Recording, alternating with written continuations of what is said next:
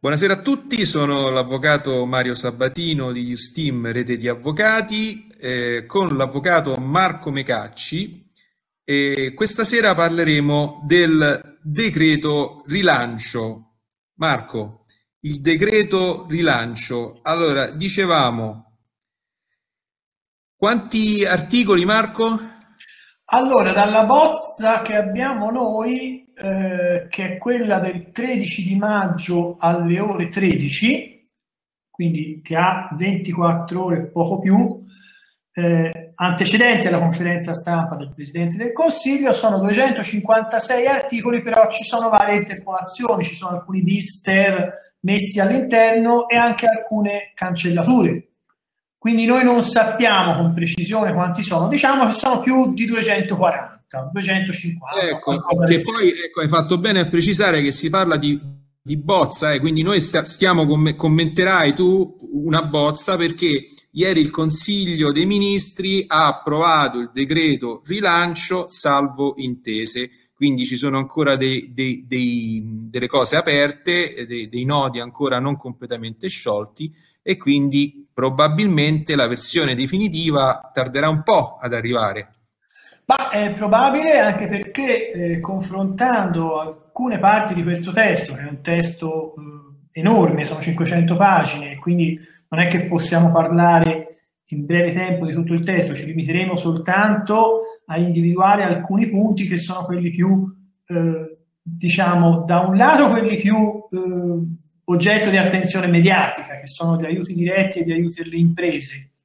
E poi dall'altro lato quello che poi rientra un po' nella nostra attività, il fatto che ci siano misure fiscali importanti e di carattere anche tributario e anche disposizioni di natura esattoriale, anche perché se questo è l'impianto del decreto e saranno confermate queste disposizioni, possiamo già dedurne un'opportunità per molti clienti che sono indebitati a livello esattoriale di diciamo approfittare di quella che c'è, di quella che è prevista dal decreto, che è una grande moratoria, per cominciare a mettersi in regola e comunque a cercare di trovare una soluzione. Ora però non voglio anticipare temi che...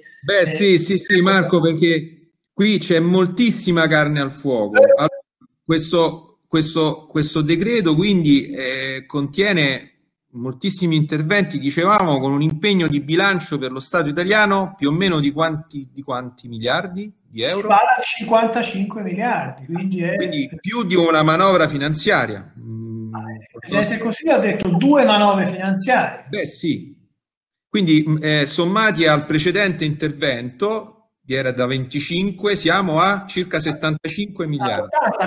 75-80 miliardi. Quindi sono proprio tanti soldi. Bene, allora io Marco ti lascio la parola. Abbiamo detto che ovviamente noi Marco ci parlerà in particolar modo di aiuti diretti, degli aiuti alle imprese, delle misure fiscali e delle disposizioni di natura esattoriale. Il decreto contiene anche altri provvedimenti di diversissima natura, però noi abbiamo pensato di concentrarci esclusivamente su questi punti qua. Eventualmente in successivi incontri parleremo anche del resto. Prego, a te la parola. Allora, grazie innanzitutto. Appunto sì, voglio confermare quello che hai detto, si tratta di un provvedimento lunghissimo, complesso e soprattutto che spazia su tutti praticamente i settori in cui è possibile normare. Quindi è chiaro che non potremo parlare di queste disposizioni in maniera esplicita, e neanche per quanto riguarda quello di cui parlerò, perché anche queste disposizioni saranno 50-60 articoli se li contiamo tutti.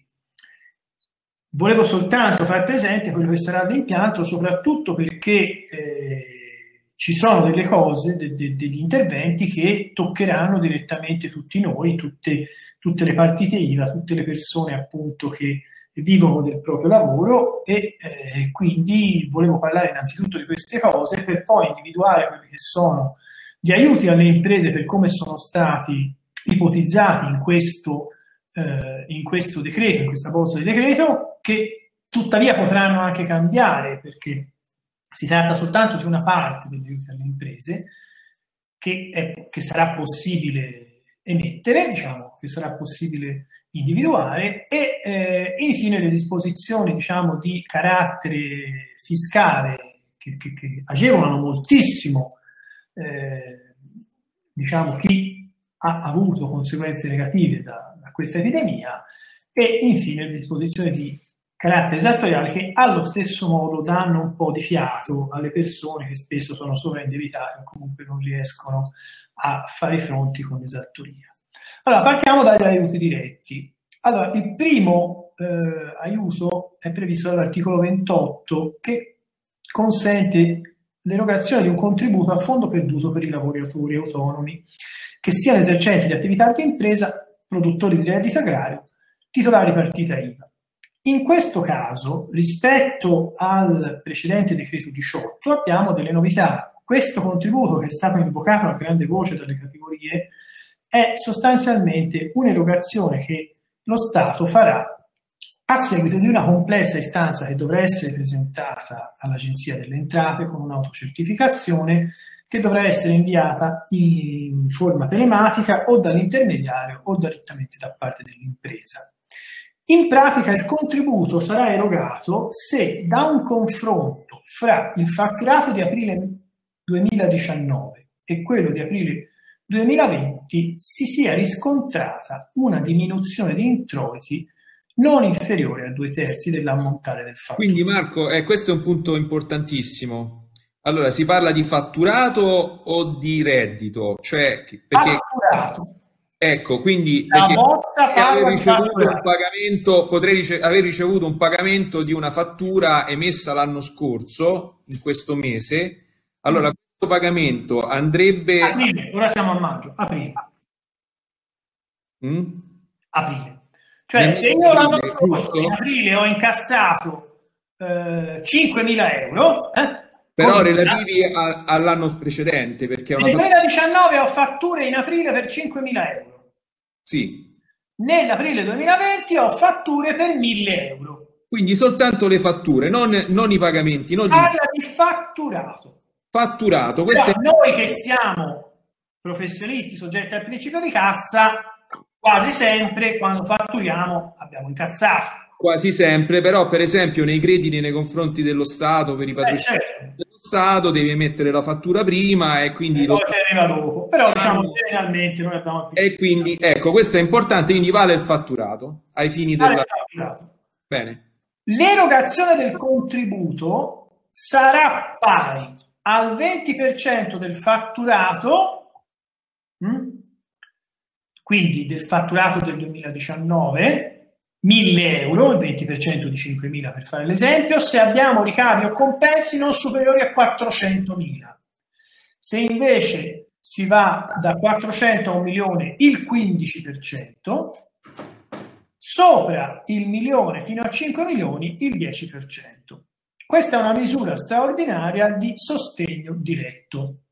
Senti, se il 20% è inferiore a 1.000 euro, sono sempre 1.000 euro oppure la cifra è inferiore? No. Non c'è un plafond, lui ti dice semplicemente che quel fatturato ti do il 20% di quello dell'anno prima se c'hai 2/3 di riduzione. Ok, ma se hai 500 euro e quest'anno 50 euro ti tocca 100 euro. Ok, perfetto. Giusto per essere chiari, da quello che si capisce questo. Perché si era detto che comunque sarebbe stato comunque un minimo di 1.000 euro, le indiscrezioni questo dicevano. Invece io questo non l'ho visto, poi tutto può essere, finché non è in gazzetta non lo possiamo sapere. Però assolutamente, assolutamente. Diciamo che l'impianto è questo. Bene, bene. Poi gli articoli 31 e 32 confermano e aumentano il credito d'imposta per le locazioni commerciali, artigianali, di interesse turistico, agricole o quelle che riguardano noi l'esercizio abituale della professione. Quindi in questo caso si prevede appunto un credito d'imposta straordinario pari al 60% del costo. Non c'è niente di nuovo rispetto all'articolo corrispondente del decreto 18. Assolutamente. Invece una novità importante è sul reddito di ultima istanza, quello dei 600 euro, di cui anche noi, insomma, come professionisti, la categoria dei professionisti ha potuto beneficiare. Si prevede per il mese di aprile e maggio 2020 un'indennità di 600 euro, che è esattamente uguale a quella riconosciuta a marzo, che viene erogata senza la necessità di fare la domanda, verrà erogata dalle casse previdenziali automaticamente per il sostegno del reddito dei professionisti iscritti agli enti di diritto privato di previdenza obbligatoria. Quindi noi avvocati, per esempio, se abbiamo un reddito inferiore ai 50.000 euro, è possibile avere questo beneficio. Nella conferenza di presentazione da parte del Presidente del Consiglio dei Ministri, io ho udito bene che a suo dire sarebbe stato possibile portare questo bonus a 1.000 euro, forse sono quelli a cui ti riferivi prima, però nella bozza che ho letto io non sono riuscito a trovare la possibilità di elevare questo importo dai 600 ai 1.000. No, veramente la questione dei 1.000 euro io l'avevo letta sulla stampa, quindi non nella conferenza non nella conferenza stampa del Presidente del Consiglio, l'avevo letta precedentemente. Comunque, però va bene, questa cosa non c'è. Senti, ma una cosa che sicuramente interesserà moltissimi colleghi che avevano fatto l'istanza per i 600 euro per il mese di marzo e non sono rientrati. Sono rimasti fuori per esaurimento dei fondi. Ci sono dei provvedimenti che vanno a reintegrare la cassa per rimpinguare la cassa per, diciamo, ci sono, adesso non ti voglio chiedere troppo perché comunque è un provvedimento mostruoso, quindi potrebbe esserti sfuggito qualcosa. Hai trovato, hai visto qualcosa per integrare, che preveda un'integrazione comunque della disponibilità di bilancio relativamente alla prima erogazione? Allora, io non ho trovato niente di esplicito, ma ho visto che l'importo inizialmente stanziato nel decreto 18 era circa 300 milioni, ora si va a 1.150 miliardi.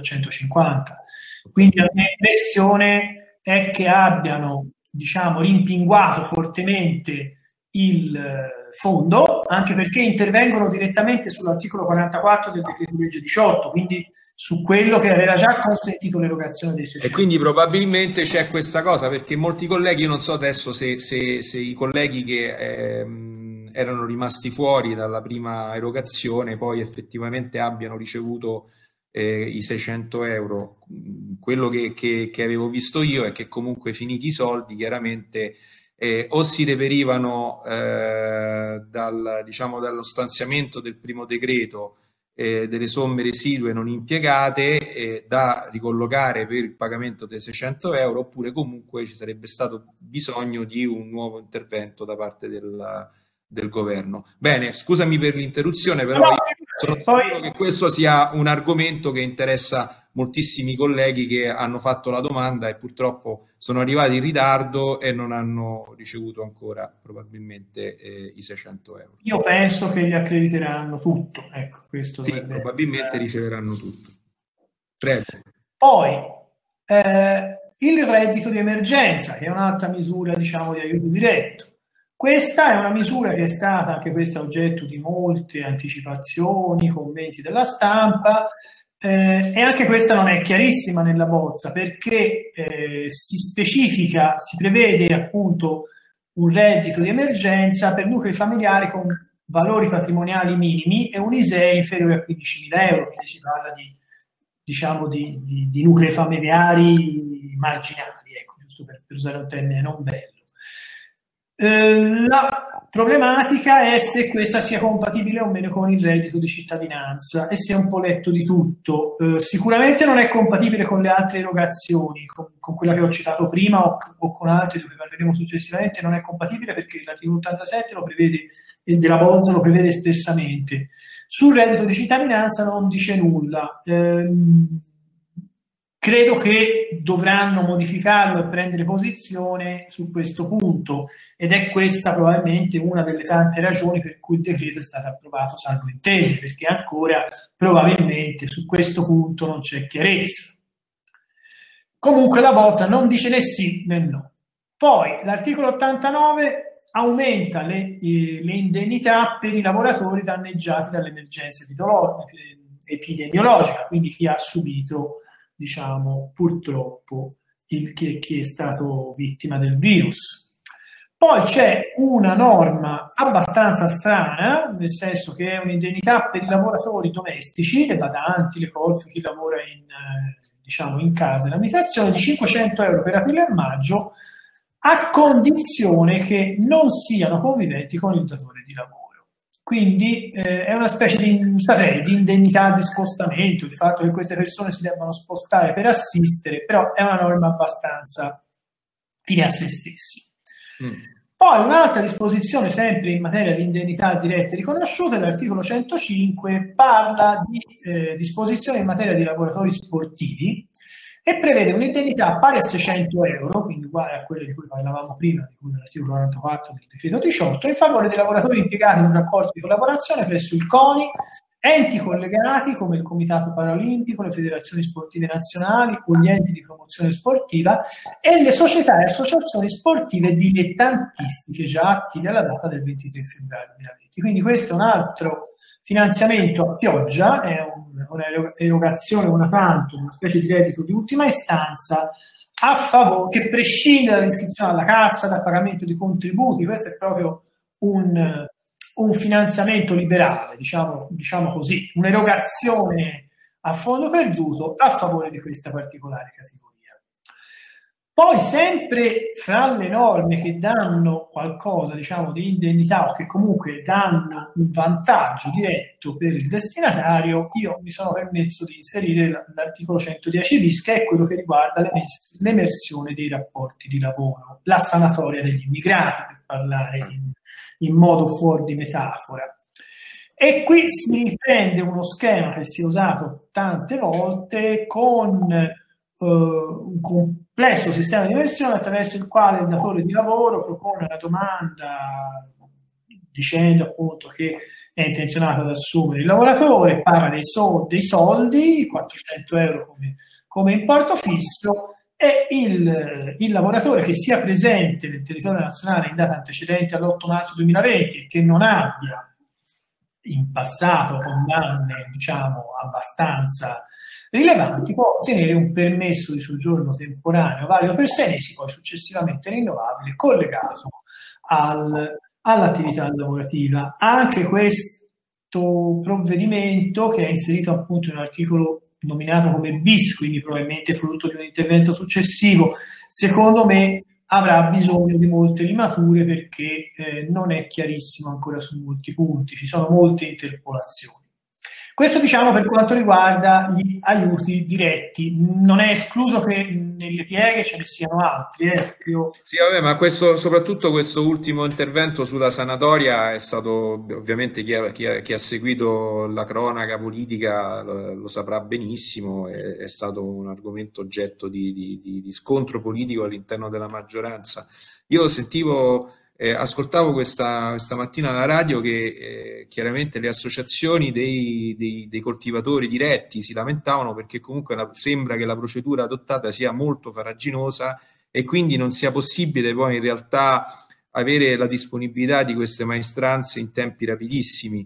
Però vabbè, adesso noi dovremo vedere poi quella che sarà la stesura definitiva e speriamo anche le limature giuste per ricondurre tutto il sistema in termini di funzionamento e di efficienza. Prego. Poi, passando agli aiuti alle imprese, c'è tutto un capitolo, che sono dagli articoli 58 al 69, che è dedicato agli aiuti di Stato. Se noi avessimo letto queste disposizioni anche soltanto un anno fa, avremmo pensato di vivere da qualche altra parte, perché sapevamo bene qual era la posizione dell'Unione Europea sugli aiuti di Stato, sapevamo bene quali erano tutte le eccezioni che venivano fatte sulla concorrenza, su quello che era l'impianto dell'Unione Europea in questa materia, che era fin troppo, diciamo così, ancorato a teorie economiche non proprio attuali. Comunque, indipendentemente da questo, il 19 marzo del 2020 c'è stata una comunicazione della Commissione europea che ha liberato una gran parte di risorse, consentendo sovvenzioni dirette, anticipi rimborsabili, agevolazioni fiscali alle imprese, in modo svincolato, diciamo, cioè non considera più aiuto di Stato queste attività, pur essendo esattamente le stesse che si facevano pochi mesi prima, che erano vietate, perché in presenza dell'emergenza Covid-19 si ritiene appunto che sia superabile questa forma di blocco che era stata imposta. E qui ci sono una decina di articoli, tutti dedicati alla possibilità per le imprese di avere tassi di interesse agevolati, che è l'articolo 61, poi aiuti di Stato specifici, in questo caso saranno anche a fondo perduto per la ricerca e lo sviluppo in materia di Covid, quindi chi si occuperà di questo, per il miglioramento delle infrastrutture sempre ai fini di individuare prodotti connessi alla lotta al Covid 2019, articoli 62, 63, 64, e poi c'è una norma che rispetto al Covid c'entra poco e nulla, però comunque è collegata all'emergenza economica che abbiamo, e appunto ci sono altre forme di aiuti di Stato che riguardano il pagamento dei salari dei dipendenti per evitare i licenziamenti durante la pandemia. Quindi diciamo si è collegata la pandemia all'emergenza, diciamo con un po' di fantasia si è collegata l'aiuto economico per evitare il licenziamento alla pandemia. Diciamo che sono norme che ci fanno capire che siamo di fronte a un cambiamento epocale che chiaramente rivoluziona completamente tutti i rapporti dell'Unione Europea. Questa comunicazione, la 1863 final del 19 marzo 2020, riconosce che l'epidemia di Covid comporta un rischio di grave recessione che riguarda l'intera economia dell'Unione Europea, perché colpisce imprese, posti di lavoro e famiglie, e quindi c'è un approccio, diciamo, economico che è completamente diverso rispetto a quello che avevamo visto e che eravamo abituati in qualche modo a conoscere. Questo per quanto riguarda, diciamo, gli aiuti alle imprese. Poi abbiamo le misure fiscali che sempre possono riguardare le imprese, ma che sono misure direttamente concesse dallo Stato. E quindi una molto importante riguarda l'IRAP, che viene quasi azzerata per il 2020, perché in sostanza le imprese con un volume di ricavi, l'articolo 27, con un volume di ricavi non superiore a 250 milioni di lavoratori autonomi, con un corrispondente volume, non sono tenute al versamento del saldo dell'IRAP dovuto al 2019, che scadeva a maggio, fine maggio mi sembra, né della prima rata pari al 40% dell'acconto dovuto per il 2020. Poi si vedrà se quando si deve pagare la seconda rata cancelleranno anche quella o no.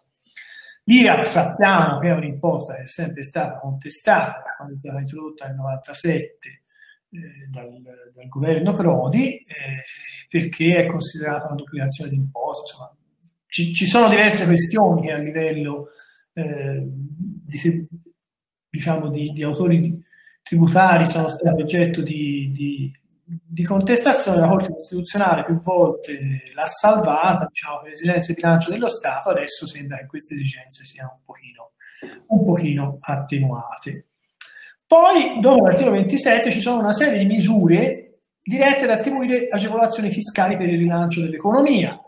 E qui ci abbiamo un po' di tutto, perché sono una quindicina d'articoli che vanno dagli incentivi per l'efficientamento energetico, il bonus sisma, il fotovoltaico, le colonnine di ricarica dei veicoli elettrici, poi abbiamo anche disposizioni. Quindi ci sono comunque degli interventi che mi sembrano di scopo, no? Tutti interventi mirati a ridurre un sistema fiscale che era effettivamente, se noi lo guardiamo da questo punto di vista, però comunque c'è quante tasse pagavamo, cioè, molto orientato comunque al Green New Deal, che poi è il progetto approvato dal Parlamento europeo, certo. per, diciamo, una svolta ecologica, quindi diciamo che c'è una progettualità, quindi non sono interventi a casaccio. A meno io non posso sapere, Mario, perché non ho gli strumenti né le capacità, però ti dico che fino a qualche tempo fa avevamo titoli dei giornali e tutti i siti che ci dicevano che c'era da trovare i soldi per le soppressioni delle clausole di salvaguardia. Ti ricorderai le accise sulla benzina: se non si trovava le clausole di salvaguardia non si sapeva che fare, sembrava che dovesse finire il mondo, e quindi se non si trovavano quei 20-10 miliardi quanti erano, improvvisamente sarebbe aumentata l'IVA, sarebbe aumentata le accise, e questo l'articolo 130 contratto di Crenna le toglie. Così.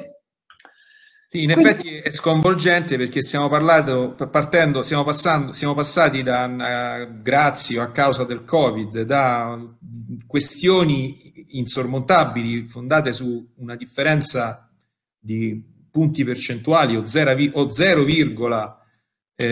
punti percentuali, a interventi molto molto consistenti. Sì, sicuramente il Covid ha cambiato molto anche a livello proprio di economico ma in effetti l'economia dell'Unione Europea si trova in una situazione tale che se non si cambiava registro, non si cambia registro, rischiamo che i paesi più colpiti vadano in default, o che comunque con ovvi contraccolpi anche per tutti gli altri magari che sono più forti, no? Più strutturati e che hanno le spalle più larghe.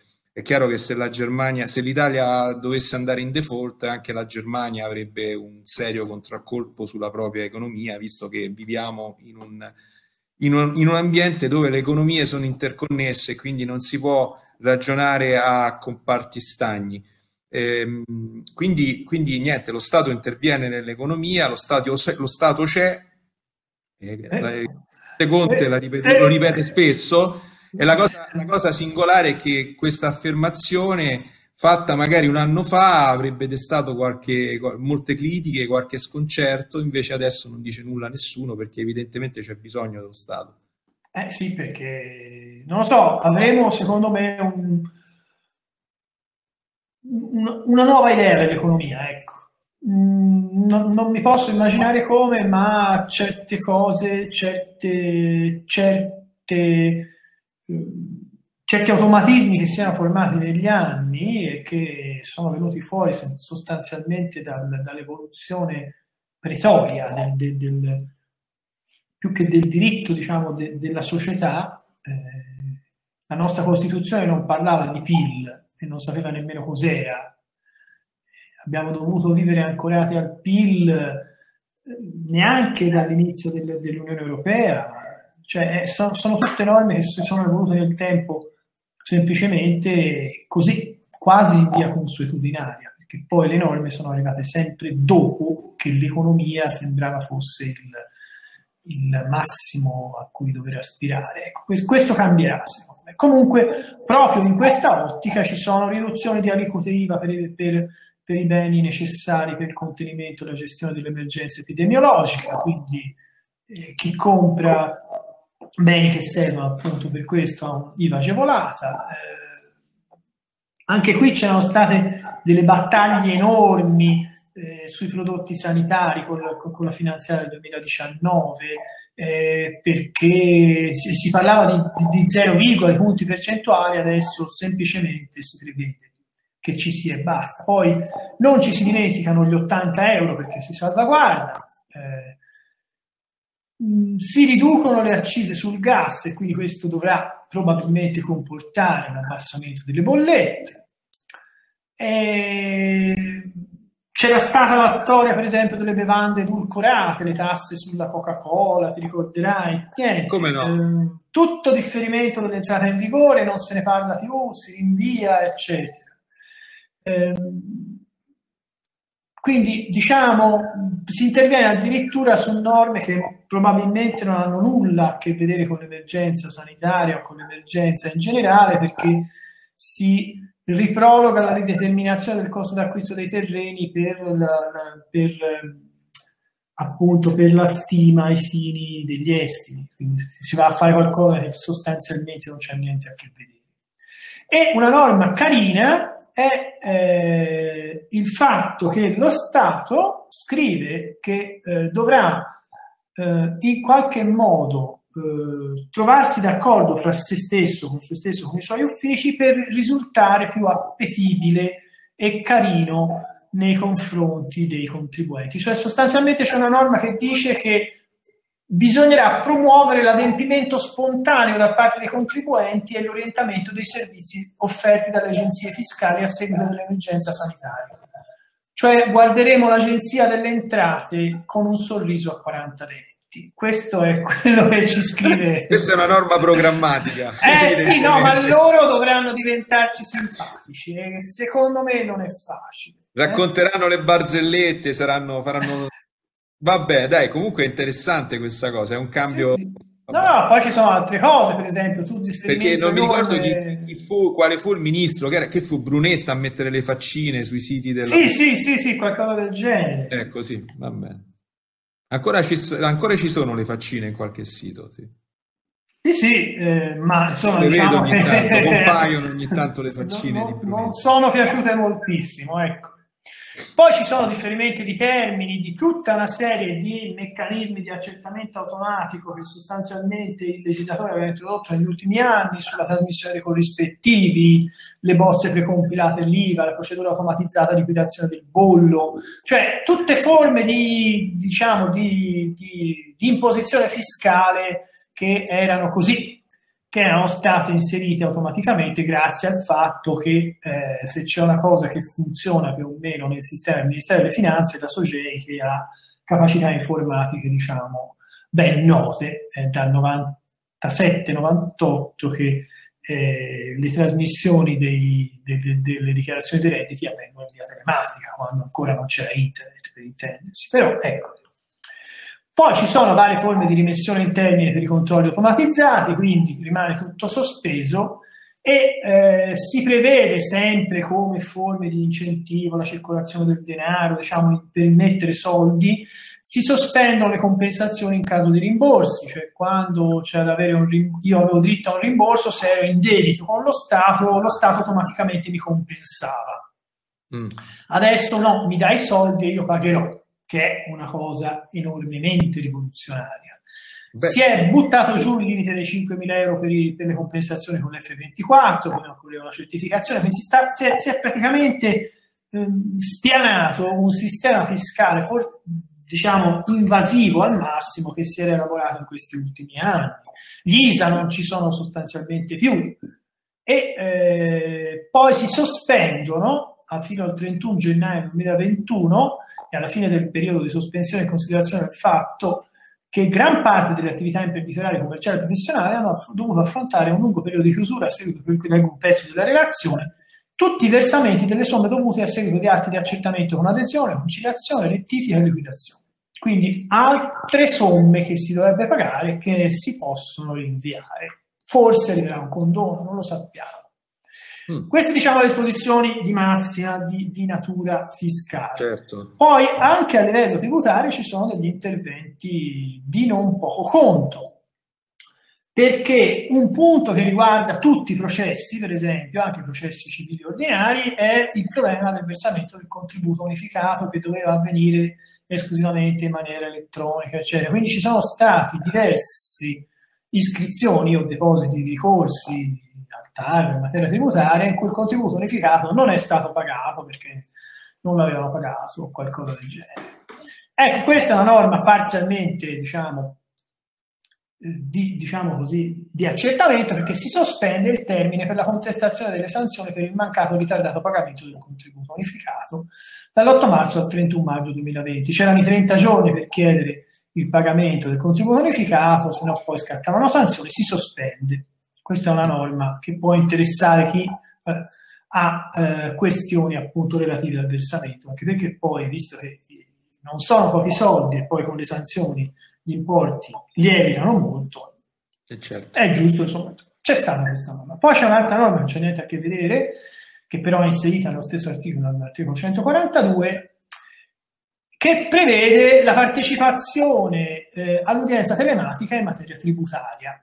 Noi abbiamo l'articolo 83 del decreto 18 che ci dice la celebrazione delle udienze telematiche. In realtà, già dal 2018 c'era l'articolo 16,4 del decreto 119 che prevedeva in linea teorica la possibilità di fare le udienze a distanza nel processo tributario. Norma mai applicata, perché mancavano specifiche tecniche, perché sostanzialmente i giudici non erano favorevoli, perché i direttori del Ministero non hanno mai convenuto, eccetera.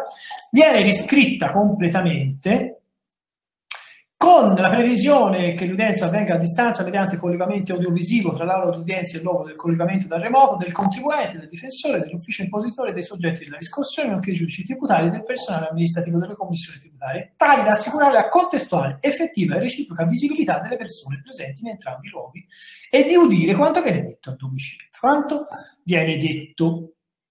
Qui non si parla della necessaria presenza dell'ufficio dei giudici, che sappiamo, commissioni tributarie sono 3. Il luogo dove avviene il collegamento da remoto è equiparato all'aula di udienza, ma non ci dice qual è il luogo. Quindi anche da casa o dallo studio professionale? Non lo sappiamo, cioè i giudici potranno essere collegati da dove vogliono.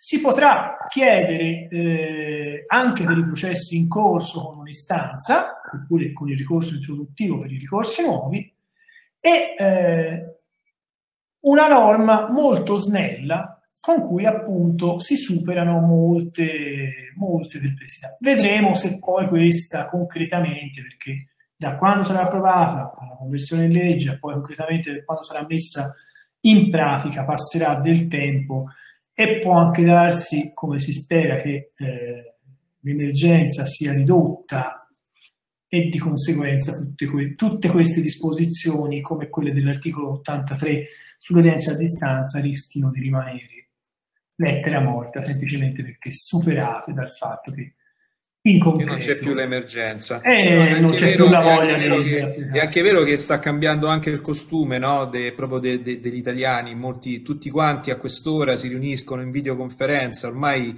prima era una cosa da smanettoni fare la videoconferenza, sì, certo. Ora da persone molto impegnate, quindi le facevano nelle grandi aziende, le conference call, no? Oggi le fanno tutti, quindi chissà, magari cambiando il costume poi cambiano anche, se ci si abitua a usare questi strumenti, e viene anche la voglia di usarli per cose, per snellire l'attività degli uffici giudiziari, delle commissioni tributarie, dei giudici amministrativi. Vediamo se chi è... Speriamo. Questi sono ovviamente l'ottimismo che noi possiamo trarre da una tragedia, perché poi è sotto gli occhi di tutti, sia dal punto di vista umano che dal punto di vista proprio economico. Dai, Marco, a conclusione. Vabbè, c'è praticamente l'ultima norma sul processo, diciamo così, tributario, l'ultima norma di diritto tributario, poi sono poche questioni di diritto, pochi elementi di diritto esattoriale. Allora, bene, sì, esatto, sì, avevamo detto anche di parlare di quelle cose, sì. Perché, insomma, naturalmente se ne potrebbe parlare per tanto tempo. C'è una disposizione esplicita che è importante per i colleghi che fanno diritto tributario conoscere, perché c'è una questione che si è posta in riferimento alla cumulabilità dei termini dell'accertamento con adesione, con i termini del ricorso e con i termini della sospensione straordinaria. Allora, il legislatore è intervenuto 3 volte, perché è una questione dibattuta. Le circolari dell'Agenzia delle Entrate lo consentivano, una Cassazione 2015 no. Il problema è se in presenza di un periodo di sospensione per legge si possa a sua volta sospendere e cumulare la sospensione prevista per l'accertamento con adesione. In sostanza io ho 60 giorni per impugnare un atto, per fare un ricorso di natura tributaria, ma posso fare nelle more un... si chiama istanza di accertamento di un'adesione, con la quale chiedo appunto la definizione, diciamo, in via stragiudiziale. Per 90 giorni il termine per il ricorso rimane sospeso. Se questi 90 giorni cadono in un periodo di sospensione legale, si cumula o no la sospensione legale? Secondo appunto quelle che erano le opinioni della dottrina, della dottrina e anche dell'Agenzia dell'Italia, ha fatto una risoluzione molto precisa sul punto, e ultimamente anche ad aprile 2020 si cumulavano per la Cassazione una giurisprudenza di Melchiorre molto oscillante. Hanno provato a intervenire con l'articolo 83, ma non hanno fatto chiarezza. Con l'articolo 169 lo dicono espressamente, dicono che in caso di istanza presentata al contribuente si applicano cumulativamente sia la sospensione del termine di impugnazione per un periodo di 90 giorni, sia la sospensiva prevista dall'articolo 83. In questo modo si supera definitivamente. È una disposizione molto settoriale, ma è importante perché si occupa specificamente della materia. Le ultime disposizioni di natura esattoriale. Allora, queste sono disposizioni molto importanti perché consentirebbero, ove approvate come sicuramente sarà, di fare in modo a chi ha sovraindebitamento, a chi non è in grado di far fronte alle obbligazioni, soprattutto di natura esattoriale, di organizzarsi in vista appunto di quella che sarà la ripresa della riscossione, perché in questo momento la riscossione viene sospesa. Quindi, prima di tutto, l'articolo 131 proroga i termini di ripresa della riscossione e li porta appunto in avanti.